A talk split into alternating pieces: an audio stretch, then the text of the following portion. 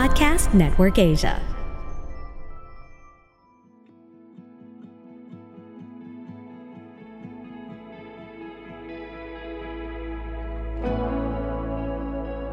Good morning, friends. I am your host, Bethel, and I know matagal na kaming walang episode. Um, and truly, uh, we are so sorry. Life happens. Um, masyadong busy. Lalo na kay Matt. Matt, shout out sa iyo. I know that you're working hard to provide for your family and also uh, sa ministry mo. So we're thankful for your leadership even though wala ka ngayon and also shout out kay Kuya Denmark. But I am not alone tonight because we have a very special guest. His name is Jello de los Reyes. So I welcome you, Jello, sa Grow Deep Podcast. Hello, Bethel, and shout out also to Denmark and Matt. Matt, Uh, yes. Thank you for having me here in Grow Deep Podcast. Hello sa mga listeners din. Yeah. So I met Jello actually sa Facebook world. I've never met him in person kasi nga nasa Philippines siya and nandito ako sa US right now. But one evening, I was just going through my feeds and I think one of our mutual friends, which I don't remember now, shared something that he posted and it he caught my eyes. He the way that he writes, the way that he thinks, the way that he talks about life uh, really resonated on how paano ko din how I view life and just how I speak as well. So inad ko siya sa Facebook and I think I'm not sure who messaged first, but I think I think I shared something and then he reached out and he has this Facebook page and I'll let him talk about it some more called The Space, right? Yeah. Tell us more about The Space, Jello.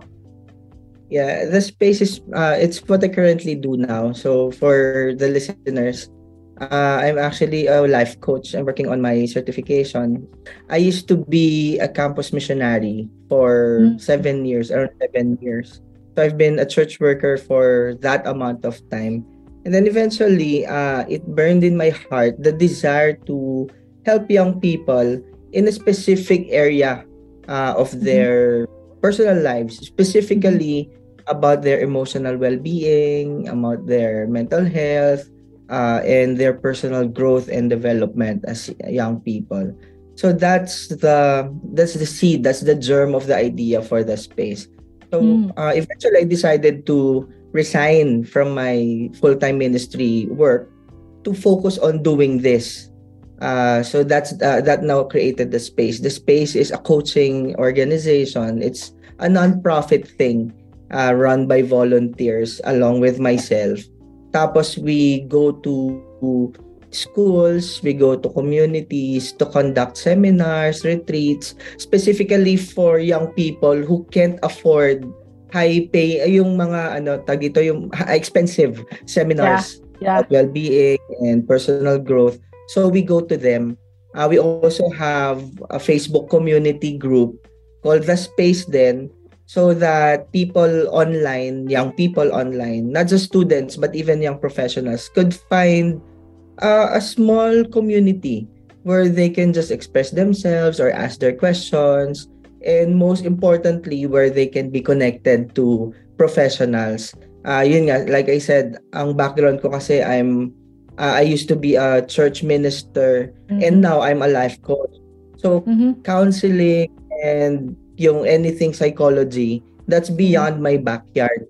So ngayon, the space now advocates for easy access to people, uh, mga professionals that young people would need for their mental health support. So kaya I network with ano din, with psychologists, with counselors, para Mhm. kapag ka meron sa space doon sa community group na nag-open up about self-harm or suicidal thoughts or anything that uh, needs professional attention by a psychologist, madali ko silang maiko-connect kasi isa yun sa mga challenges eh, dito sa Philippines, may Mhm. awareness dun sa crisis pero walang awareness how to access help. Kung meron mang idea kung how to access help, ang mahal naman. So, at Yeah. least doon sa space, I can also filter or I can uh, I can personally vouch for the psychologists or uh, counselors that I could recommend to them. Kasi as you know, Yeah. iba-iba rin kasing review, di ba, ng mga counselors and psychologists. Eh. So, Mhm. we, we wanted to be aligned then with our views, with our principles, and what tawag doon, beliefs in terms of the individual, di ba, about life, faith, and spirituality, things like that. So that's what, Yes. uh, that's the long answer to your question Yeah. about the space. Mm. Uy, hindi small group yung the space ha. I think it's in the thousands, correct? Nandi pa, around ano, 500 plus. Okay, 500 plus. Yeah, and Yeah. hopefully, you know, it would continue to grow. Personally, I've pointed some of my friends to join the space kasi maraming resources, no? So, thank you, Jello, for that. I, I like the word advocacy. Oh, mm. that just struck my heart kasi that's what we're all about here at Grow Deep. You know, connecting people, advocating for good mental health, best practices in psychology, and of course, you know, focusing on our spirituality. So, um, Jello, I'm assuming that yung heart didn't just come out of a vacuum, right? It did not just form Right. just you didn't just you know was born just you know passionate about mental health and well-being so curious ako what was what was your upbringing like your your childhood was like that kind of shaped you and your view of you know ministry spirituality coaching all of that so i'm i'm just gonna give you free reins on that Yes. So, ma ano to, if you're familiar with Maalaala Mo Kaya, medyo ganun kasi yung background ng childhood ko. eh. Shout out syempre to my parents uh, who raised me, who did their best to raise me. I want to honor Mhm. them. They're, they're wonderful people now. But Yep. our family wasn't always like this. Yung family namin was from a place in Manila called Quiapo. So, Hmm. anywhere in the Philippines, notorious yung Quiapo eh for Mhm. ano for poverty, drugs, uh, prostitution, violence, crime. Yan yung ano profile ng Quiapo. Kaya sikat siya even in movies, 'di ba? FPJ movies, ganyan. So that's where we grew up. My both of my parents were from families that were very challenged. Kasi Mhm. broken families sila pareho. Pero Mm. silang ano panganay. Mhm. So, eventually, my mom uh, got pregnant na hindi nila plinano. So, that's the circumstance kaya sila nagkasama. So, naturally, they weren't prepared for the married life, for parenthood. Tapos, college students pa sila noon. So, they had to both Mm. stop from uh, studying. So, you could imagine already, Quiapo, tapos uh, unplanned marriage, So the kind of life that we grew up in, medyo mahirap talaga. There were times when uh, we couldn't even have a decent meal, like a complete um, three meals a day. Uh, Wow. There were times when we just had to, we could only just afford to eat just one meal per day. Tapos sobrang, ano pa yon ration pa. Uh, mahirap talaga. Uh, we lived in a very small shack. Tapos, very small. Like, ano, siguro mga 10 square meters, mga ganyan. Tapos, o 10 to 15. Tapos, six of us were living there. Ah, mahirap, sobrang hirap. My father at that time was, he was a drug victim. So, he was uh, uh, addicted to drugs. Mhm. Tapos, ah, so imagine the atmosphere in the home. Ano, battered wife yung nanay ko. Tapos kami rin, ah, nasasaktan ng tatay ko. And then yung, yung dad ko also. Siguro out of all the frustrations din. Kasi ano din sila eh. Victim din kasi sila no circumstance nila eh Yes. na nadala nila doon sa ano namin sa family namin. So, ganun. Uh, it went on for imagine since the time that I was born until college, ganun yung itsura ng family namin. The middle of that, sobrang hirap talaga. And yung pag-aaral ko, actually, I was only able to finish school in college because of the help of my friends, people in church who doled out financial support every week just to pay for my tuition, for my baon, kasi my parents couldn't send me to school. So that was how life was. Things started to change when I was 12, yung mom ko became a Christian when I was, uh, when we were, uh, siguro I was around 8 or 7 years old. She started attending this church and started bringing us to church. Pero eventually, she stopped then kasi malayo yung church so wala siyang pamasahe and, and all that. Yeah. But may seed yun eh. May seed yung, yung faith niya uh, sa heart namin. Uh, in the neighborhood where we lived, na merong church din, may Christian church closer to uh, the, the church is called uh, Church of Christ. Traditional uh, church, very old church in the Philippines. Tapos we started attending there yung mga youth camp. Uh, it wa- Mm. when I was 12 when I attended the youth camp. That's when I received Jesus as my Lord and Savior and got Mhm. baptized right there and then. So that changed the trajectory. Pero I didn't know it yet at that time. That was the first time that I started praying for my family. Uh, every Saturday, tas napagalitan pa nga ako one time ng nanay ko kasi nakita niya yung, di ba yung after ng youth fellowship, may nakalagay prayer request. Tapos yung nakasulat sa prayer yeah. family problems, ganyan. Tapos, Yeah. uh, syempre, out of shame, di ba, shame culture in the Philippines, Mhm. uh, may mga na bakit sinishare mo pa yung mga ganyan? Sa pamilya lang natin yan. Dapat di mo na sinishare. So, but that was poignant to me kasi that I know that that was the first time that I started praying for my family. Eh. Seven years down the line, a major crisis happened in our family. Like super major crisis. My, our family, I was in college already, was in the brink of a breakup. so my my dad was very violent and very hopelessly uh, ingrained into drugs. Tapos yung nanay ko rin sobrang lagi ano na malala na yung mga beating na nare-receive niya. That time uh, we had to escape from that place in Quiapo and transfer to Cavite kaya nasa Cavite kami ngayon. But my mom brought with her yung dad ko kasi may may threat sa buhay ng dad ko sa Quiapo dahil may mga kaaway siya. So we had to escape to Cavite. And in Cavite, yung side kasi ng mom ko, yung kapatid niya, they were attending a small church in the village. Mm. So, tatay ko dahil wala siyang choice, ah, nakikisama siya, we started attending with them. You know what? Uh, imagine na since that bef- even before I was born, my dad was already hooked with drugs until college. So that was more than ano uh, two decades of his Yeah. life. Tapos when the time that he at the time that he started attending church, just two months after he received Jesus Christ as his Lord and Savior, wow. and then total transformation happened to him. Like no need for rehab. Yun yung miracle no na nakita namin.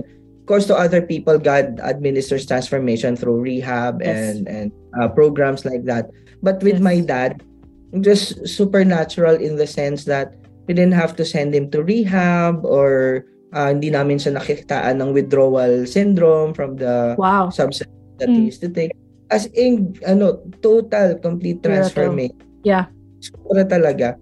Uh, and that changed the trajectory of of our family. So, the marriage of my parents were saved. Yung family namin. Eventually, kami magkakapatid. We got to uh, finish college and our respective courses. Tapos, ngayon, may mga family ng mga kapatid ko and ako single pa rin, tsaka yung bunso. And all of us, meron kaming mga decent ano job. And that's very unimaginable for a family who couldn't even afford to eat three meals a day. Yeah, so that was part of my life story. Guys, for the record, I did not know that this was his story. I'm glad I asked because typically I don't.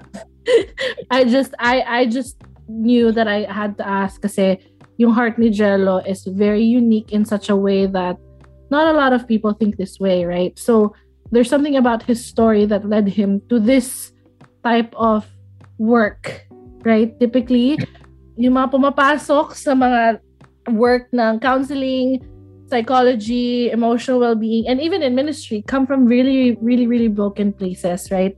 So, I mean, with that, you know, your faith journey. So, like you said, Jello, thank you so much for sharing your story, first of all, and um, praise God for that transformation. that happened. So after you finished college, you went straight into ministry or how did Not that yet. happen? Okay. Uh, I worked pa kasi my original Hmm. dream was to become a writer. I finished journalism in college. So my original dream was really to be a writer, uh, a, a journalist.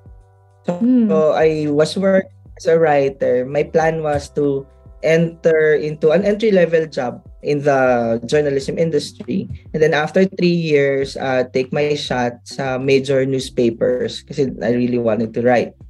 Yeah. So I did that.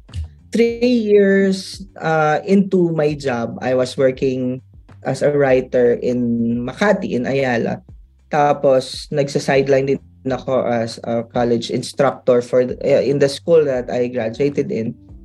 And then, when it was time for me to resign, kasi naisip ko na three years and then, uh, ano na ako, punta na ako doon sa path.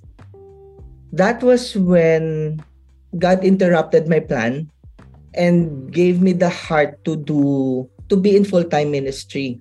Yeah. So it was it was a different story then kasi nga I was active in church for during my younger years, high school, uh, until college. Tapos uh, nung nagwo-work na ako, I just know in my heart that there's a different space in my heart for serving God and serving Mhm. people. Pero I I wasn't acknowledging it as a route towards full-time ministry. Yeah. Parang I just enjoyed it. But that time, uh, on my third year when I was about to resign, I knew already that God was calling me to full-time ministry. Tapos nagre-wrestle pa ako. Nag- Nagre-resist talaga ako kasi the stigma na kapag ka nag-work ako sa church, paano yung mga dreams ko rin for my family. Yeah. And also the, the support system, financial support system for missionaries in the church uh, that I used to work uh, for, I through donations of people, like we need to raise support, min- ministry partnerships. So, right. so yung trauma ko from that kind of life, di ba? Nung, nung bata pa ako na Yes. being Yes. supported by people, ganyan. I didn't want to go back to that place again. Uh, I parang in my mind, it was my time to to earn and to give back. And uh, parang gusto ko ma-escape na yung ganon. But then, uh, God assured me, God corrected my heart na uh, He told me na, Jello, uh, it was I who gave you all of the provision that you needed hanggang makatapos ka ng college and your desire to give back and support your family, parang God, in my quiet time, He just threw me this question na, don't you think I can provide for them? Don't you think that I will, uh, I, I was the one who upheld you until this point? So, ayun, uh, I said yes to the call. So, three years after graduation, pumasok ako sa full-time ministry as a campus missionary. And that Mm. started my journey in ano people helping in the in that area spiritual development discipleship and everything in between Yeah. And so you you that was your first career shift, right? And while you were in campus ministry, what were the things that you learned about spirituality, emotional well-being? How did you grow more as a person? Sige, that's an interesting question uh, kasi ngayon looking back it's easy for me to just think of the lack not the shortcomings Sure. of of a minister but thinking of thinking about my personal learning i think it helped me uh in terms of being uh, of connecting with with other people meeting them where they are Mhm. yung skills that i use now in my new uh, line of work lahat yon i think really came from my training and experience as a minister who sat down with people, cried with people. I didn't know everything to say at that time. I only had uh, one muscle, which is ministry muscle of praying for people and sharing God's word. That's just one muscle. Pero yung sitting down with people, empathizing with them, listening to their stories, that made my heart tender eh, sa mga tao that's also when I started to learn about unconditional positive regard uh, towards people, uh, giving them unconditional acceptance and understanding their places of brokenness and meeting them with my own level of brokenness also. So parang doon ko yun na, na start. At I think the best or the biggest uh, learning was an impartation of God's compassion for people. Seeing people as uh, helpless, uh, broken, helpless, sheep with lost and ano, sheep without a shepherd. Doon yun na birth sa akin. And now, moving towards my journey in full-time ministry, the deeper I got into that rabbit hole of understanding people's brokenness and background, that pointed me to a different direction eventually. Uh, yung journey ko ngayon, I, I resigned just this year eh. Actually, I resigned in December. Uh, pero my resignation was effective just this year, January of this year. Uh, so people thought na the decision was just ano haphazard or recent. Pero actually hindi. Uh, when I trace the breadcrumbs leading to where I, I am now, started in 2019. That was the time, uh, actually 2018. So as a minister, yun nga, I said na isa lang yung muscle na alam ko, which yeah. is ministering to people. At that time, I was a campus missionary and yung function ko was like a youth pastor. I was the campus mm-hmm. director of a campus ministry in Cavite. Mm-hmm. So exposed ako sa ah ito yung issues ng mga students natin. Ito yung depth nung pinagdadaanan nila. But I couldn't understand how to minister to all of those. Mm-hmm. Kasi nga yung lens ko lang ay ano ba yung verse na i-share natin dito? Ano ba yung sinasabi ng word ni God dito? Hindi naman yun malam, mali, no? Uh, I believe in the sufficiency and the inerrancy and infallibility of scriptures. yes. Uh, that, diba? Yes. so the Bible is the living and active word of God. Pero I needed something that would enrich that theology and yeah. make that uh, palatable to people, especially sa mga students na kailangan nila ng concrete and tangible handle for what they are going through. Yes. So that started it. Yung naalala ko noong 2018, we invited our national director, the husband of Rica Perelejo, to the retreat that we organized in our mm-hmm. location.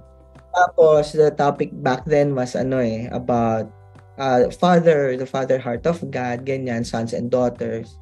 And I told him, Pastor, I think ano uh, yung isa sa mga major areas of ministry nila ay about sa family dysfunctions and yung fatherlessness, absentee father and all that.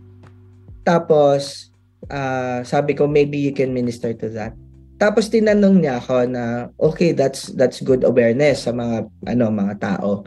Uh, what else are you doing to address yung ano nila pinagdadaanan nila na yon?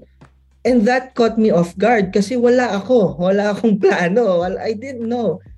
I realized that back then, the only venues for ministering to these kinds of needs, like childhood wounds, trauma in the family, relational wounds, were only during exhortation, preaching, uh, mm. and small group. Pero yung mm-hmm. individualized na kailangan nila ng help, wala. Uh, wala mm-hmm. ring program everything was about ano training them to be disciples and to make disciples. Training them right. to preach the gospel share the gospel and all that. And so he told me na alam mo na pala bakit wala kang ginagawa. Of course he said it nicely. Pero that's how it landed in my heart na yeah. oo nga. So that uh, that also shifted the way I do uh, ministry. Kaya ako na open up sa idea of uh, self-awareness mm-hmm. Uh, yung concepts like neural pathways, neuroplasticity, yung mga ganyang bagay. Doon yun nag-start eh, 2018. Yeah. Uh, so 2019, I already had the dream of creating an organization that's not connected to the church. Hindi, hindi siya para church or under the church so that it could reach more people uh, and help people in the area of well-being, emotional and ano, mental well-being and personal yeah. growth. So that was what started the idea for the space, which later on became the space now, uh, three years or four years after. Yeah. Jello, I, I love I love your story. I definitely resonate. I was with Campus Crusade for Christ all throughout college. Um, katabi namin yung organization yun dun sa spots. Kasi meron kami iba-ibang spots. Pero magkatabi kami. Mm-hmm. And um, sa UP Baguio. And um, I remember I have this uh, disciple, I was discipling, she said that, Ate, whenever I read the Bible, somehow I hear things, I see things, and and only when I read the Bible. Sabi ko, okay, I don't know, I don't know what to help. I, I don't know what to tell you. I don't I don't know. I don't know. And and let's pray. So niya, ate, yun na nga eh. Pag nagpipray ako, mas malala. Sabi ko, yes, I good. I don't know what uh yep like literally ganun yung yung words yeah. ko yeah after two weeks of that conversation sabi niya ate I'm in the emergency room sabi ko oh no what happened I have a kidney problem and that's why I was hallucinating mm-hmm. sabi ko wow I think that clicked in my head I'm like I don't know what I'm doing I need more education right? And mm. that was, I think that was the final thread. I mean, marami pang mga stories, but that was the final thread for me to say, okay, yes, my starting point is Jesus, right? That's where yeah. I begin and that's where I end. That's the gospel is powerful. However, right, there are not only are we souls, but we are embodied souls. We have the yeah. physical body that is also affected and i have no idea how to deal with the physical you know mm-hmm. realms and it's not just for doctors yes merong space for doctors but there's also that in between can you fill in the blanks there jello yeah definitely thinking about it nga din no uh, usually the the focus of uh, ministers like us yes. who I, uh, not, that I used to be a minister no yes I in the care of the soul no and yes. soul care only meant to to cover spirituality like my spiritual disciplines and my connection with God that's actually true but there's a concept in the Bible kasi 'di ba na the soul is the entirety of the human person not mm-hmm. just the not just the disembodied uh, part of us na that connects with God, but the entirety of the person. Like, di ba yung sa Genesis 2.7, and God breathed into the nostrils of man, and the man became a living soul. Di ba in the New King James Version. The, the verse did not say, and the man became, uh, and the man uh, had a soul. It's right. the the verse said describe na the man became a living soul and the when you look at the etymology of it the entire conscious existence of the person contained in the word soul the life the vitality the entire conscious experience of the person meaning the entirety of the human person so when we actually talk about soul care uh, it also includes self-care the body the emotions the mind yes. the relationship kasi lahat yon nakaka-apekto and when yun helping people in that in that sense uh yung may holistic uh, perspective holistic yes. approach.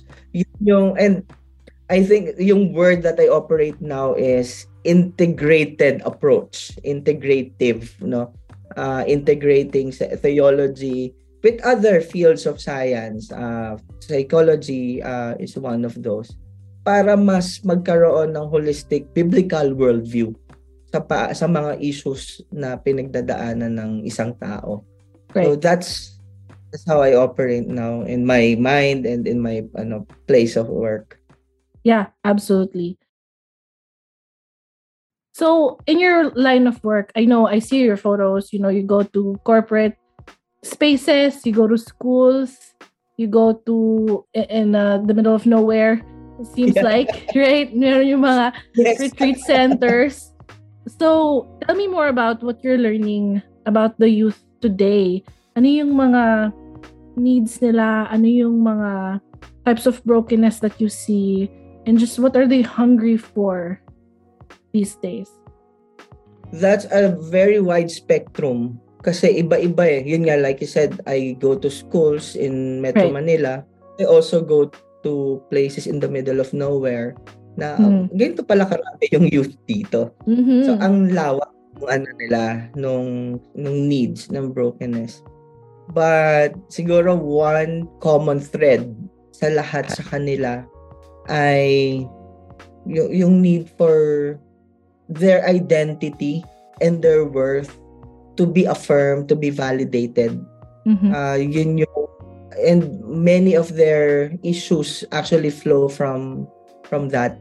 I mean, when I go to this community in Laguna, tapos when I go to a university in Metro Manila, pareho eh, na yung sense of ano self-concept nila uh, broken Mhm. broken by their experiences, broken by their media exposure, uh, distorted by kung ano-anong mga bagay. At kaya din from there, nag manifest or nag-take fruit, nagbe-bear fruit sa kanilang mga behavior, sa kanilang mga decisions, their relationships, in their performance in their school, uh, even in their spirituality. So, yon Kaya major uh, theme lagi sa akin whenever I meet with the students is to bring them back to their to an understanding of who they are, who they made them, uh, what they're created for, and the worth that is parang ano assigned to them right at the Yes. beginning. So, parang yun palagi. Isa sa mga ano biblical framework that I operate in sa the space, uh, me and my team, ay the idea or the teaching about Imago Dei or the image of God in man. Uh, Yes. restoring the image of God in people or pointing the pointing people to an understanding of God's image in them.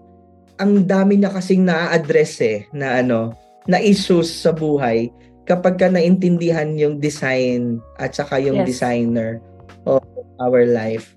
So yun, parang po, ah, lalo na when I went to the this community in Laguna, ah ito ay mga anak ng mga OFWs and farmers and ano, mga mahirap talaga, poverty line or above. Tapos ano pa, rural area, rural community. So mababa yung kanilang ma- mababa yung margin nila to dream. Tapos yung self-esteem nila mababa din. When they hear about this, yung love ni God for them, their identity, you are capable, you are wonderful, you are beautiful, you are important because God created you that way. Nabuboost talaga yung ano nila. Yeah. So I have a I have a question kasi this view also transformed my approach in my own work as a counselor. Jello, why don't you start sa Genesis 3, which is the fall? Mhm. Why do you start in Genesis 1? Right? So this is more of a trick question because I kind of know what your answer is, but typically churches start to Genesis 3 that you're a sinner and you need a savior, right? And yes, that is the truth. But why do you begin in Genesis 1 and not Genesis 3? Yeah, I, the blueprint of God is not in Genesis 3, but in Genesis 1. The richness of His plans for people, for humanity, for His kingdom is in Genesis 1 and Genesis Yes. 2. No, so yun yun nga yung reason eh why why Jesus came, 'di ba? To bring back the order. Yun nga yung kingdom mission ni Lord eh, 'di ba? Yung the, the kingdom mission of God is to restore that order, to restore that original design of creation, of humanity through through Jesus Christ, uh, redeeming people and then restoring Mhm. creation do, through the Mhm. select people. So I start with ano, I start with that kasi yun din, the heart of John 3.16 is mer yun yung nasa view niya. The original design for people, the, the original value of people, the original view of people. He saw through the brokenness of people created by the fall. He saw through the yung lahat ng ugliness, lahat ng mga brokenness created by that. And the joy set before him is to see people being restored back to how God sees us, how God uh, made us to be in his image and in his likeness and down ano down down in our hearts down in our souls nandoon pa rin yun eh no mm-hmm. Uh, of course marami tong mga ano marami tong mga theological dis- discussions mm-hmm. about total yes. depravity ba and all that di ba but yeah i don't want to go down that ano that uh, ditch no of theological debate yes but suffice to say that every person on planet earth is created in the image and likeness of god carrying his attributes to some degree carrying his characteristics carrying the worth assigned to us. Dahil yun yun it's it's in our blueprint it's in our program. It's yeah. ano nga eh I always say this na it's very ano notable noteworthy to say na when God created all of the other creations ang create sila ni God lalo na yung mga ano created animals each according to their own kind but when he created man he created them in his own image and likeness mga biologists and scientists would say na human beings are the highest form of animals. But actually, yes. in the language of scripture, hindi yan, hindi yan accurate. Kasi mm-hmm. hindi tayo created in the class of mam of mammals, 'di ba? Yes. Hindi tayo created uh, in the kind of uh, in kingdom animalia class mammalia. Hindi tayo doon eh. We are created yes. in the We are created in the image and likeness of God. We are a class of our own with God. So yes, I, I go back to that. No, I don't. I of course we we talk about the reality of sin and the effects of sin, but we don't forget that before sin happened, merong design si Lord. At yes. yung invitation ni Jesus Christ for people is to go, uh, not just to be purified from sin, uh, and to be forgiven, but to be regenerated to this uh, to the kind of beings that we were meant to be. I don't know if that answered your that question. One hundred percent. You know, I think I always joke that the Bible we begin in Genesis one because that's where the Bible begins, right? Genesis one. We don't just go to Genesis three or Romans right away, right? And as I was a, also a campus minister, I was struggling to answer questions like, okay, ate, what are we striving for? What are we really wanting to look like, right? Oh, uh, fruit of the spirit. Sure. Yes, those are those are very vague. What does that what does that mean, right? What does it mean to be holy? Uh, doon tayo puma, doon minsan pumapasok yung legalism which obviously I felt as well and it's not the cure, right? The good news is good news primarily because hindi natin kailangan mag-guess. It's already mm. been given to us in in Genesis 1 to Revelation. And to me, that's good news. Kasi, you know, in today's society, people are telling young people, the, the I mean, the media, so society is telling young people, it's like, hey, you do you. You define your own worth. And honestly, Jello, mm. I don't know about you, but man, that is a hard task. If I were to define myself, right? isn't that isn't that such a pressure to kind of define yourself? You have to be unique. You have to create your own worth right? And what a relief and again this is why i appreciate your ministry what a relief for young people these days to recognize that they don't have to figure it out. God has already given them an identity and that is the good news. And all they have to do is to step into it and you know, we can guide them and we can help them into not only holiness, but also wholeness. Right? Wholeness. Ang ganda Not only holiness, but wholeness. Kasi yung holiness is only a result eh, of of healing and wholeness that a person yes. has already uh, experienced. So, ang, ang ganda nun. And, yeah, nung binasa ko, I used to preach a lot or exhort a lot about you know the verse na ano and Jesus went to every town and city preach, proclaiming the uh, kingdom of God tapos and he saw the crowd uh, yung mm. help without a shepherd yan tapos yeah. uh, he asked for the uh, pray for the Lord of the harvest to send more workers when I began to read that again in the context of where I am now it changed its power in me I realized how much healing is at the forefront of the ministry of Jesus. Yes. Everywhere he went, uh, healing was always his uh, uh, tawag dito, priority. Agenda. Yeah. Healing of diseases, healing of physical diseases, healing of emotions, healing of relationships, Mm-hmm. healing of the, of uh, of their spirit. Laging nandoon. And then the discipleship comes afterwards or following Jesus. Parang Yes. that gave me that ano, that perspective na Jesus, this is what he want. In order for people to understand what it means to follow you, they need to first be healed in their Yes. emotions. And healing apart from Jesus healing is all kinds of healing emotional or in internal inner healing. All kinds of inner healing apart from God. This is just placebo eh. 'di ba it's just uh, it's just gonna fall uh, under self-help. Ah, kaya yung sinasabi ngayon defining your own worth uh, yung mga ganyan darating parang ano siya eh magfo-fall lang siya doon sa ditch ng uh, proving my own worth again and again and Right. again 'di ba Yeah. but yan when when people get healed from that the need to prove the need to uh, assert themselves because of their ano traumatic experiences and find healing sa relationship being offered by God mas madali na mag-walk towards ano holiness. And yung fruit of the Holy Spirit is just a result of the internal work eh, that God accomplishes inside of us. Yung Yes. uh, yeah all of those. Yung love joy peace patience kindness. Lahat naman ng yan casualty ng trauma eh.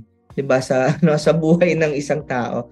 But when God does his work inside of us nagbe-bear fruit in this kind of way and different ano different ways and manners Yeah.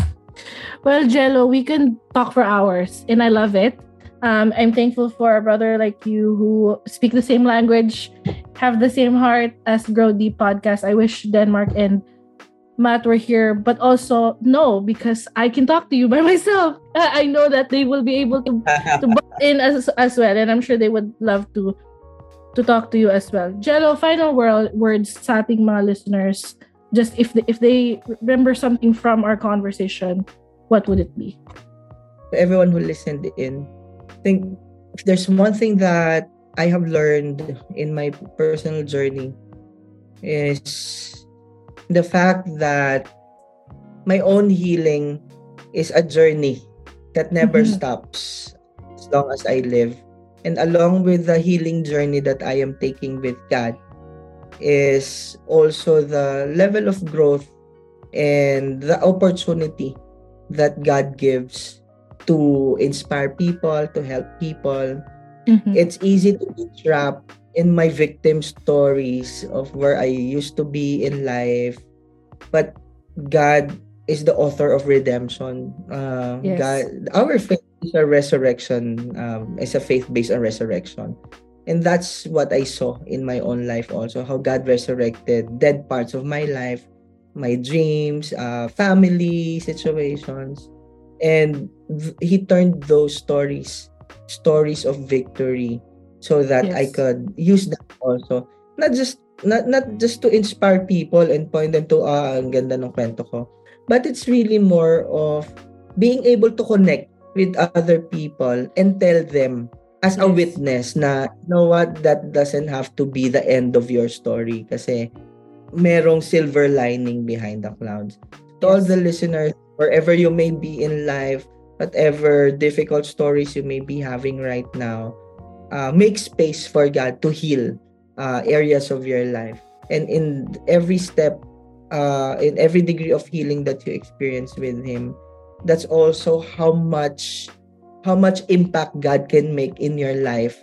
Because there are people out there who need to hear your story and who can be helped by you uh, in your unique way. You don't have to be a professional. I mean, Mhm. I am not I I do not have a degree in psychology. I do not have a degree in counseling.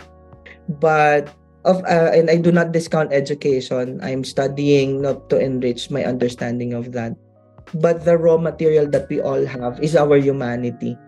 Mm. Uh, our our love for fellow human beings. So start from your place of brokenness and let God Yes. heal that.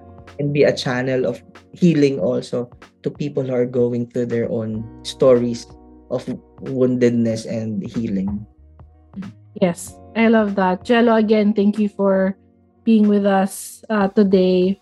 If people want to get in touch with, with you, how can they do that? Yeah, uh, you can follow my Facebook page. It's Coach Jello de los Reyes on Facebook and on Instagram uh, and okay. TikTok also. So it's just the same handle, Coach Jello de los Reyes for uh, Instagram, Facebook, and TikTok. And okay. uh, if young people out there want to connect with the community that we are making, uh, we mm-hmm. are building, all the Space, just first search for it on Facebook group. It's called the Space uh, and just ano, enter, just join the group. Also, uh, I want to take the opportunity to make an invitation for maybe there are mental health professionals listening. Join the advocacy. There are mm-hmm. many people, people who need support. And if you can offer yourself to them uh, just by being available for questions or even ano, ang tawag dito, uh, professional uh, services. appointment yeah. services. Yeah.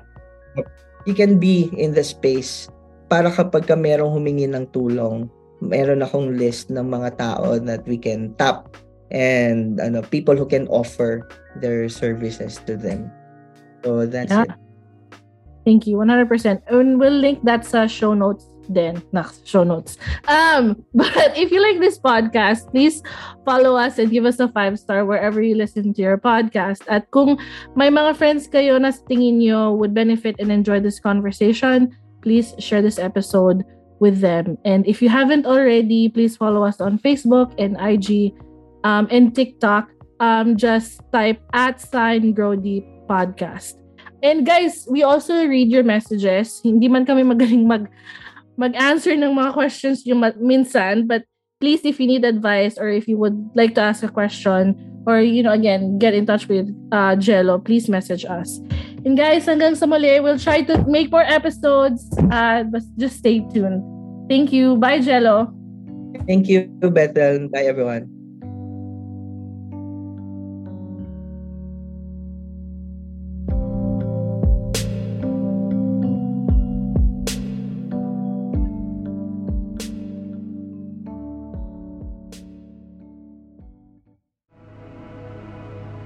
The views and opinions expressed by the podcast creators, hosts, and guests do not necessarily reflect the official policy and position of Podcast Network Asia, the hosts of the program, or other programs of the network.